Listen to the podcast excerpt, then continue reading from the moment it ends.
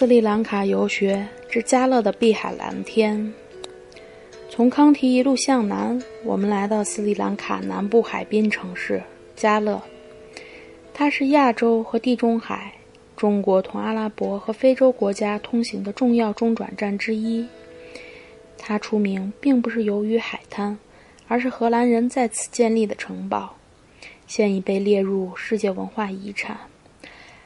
兰卡除了突突很特色外，火车也是很特色的。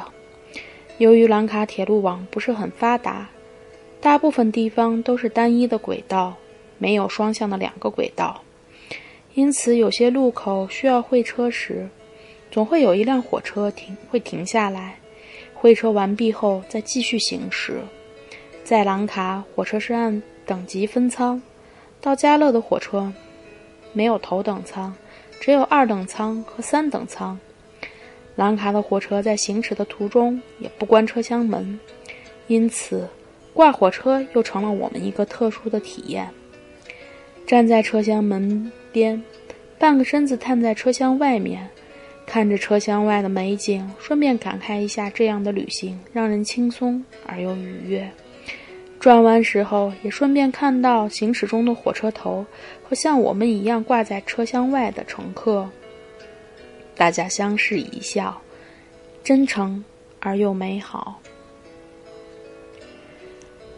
来到家乐，看到碧海蓝天，心情也会跟着大好。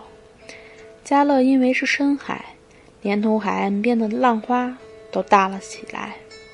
之前有带孩子去过三亚，不同于三亚的浅海湾，加勒的沙滩沙子更细，更柔软。面对茫茫大海，少了三亚湾的浪漫，却多了印度洋的豪迈。加勒古城里，并不宽敞的街道十分干净，无论是店铺还是民宅，门前屋旁都种着鲜花。荷兰殖民时期，为了显示其坚不可摧的统治地位，在此建立了一座标准欧洲风格的小城。走在这里，仿佛行走在中世纪的一座欧洲小镇。坐落在城内的灯塔，成为了印度洋上亚洲最南端的一个灯塔。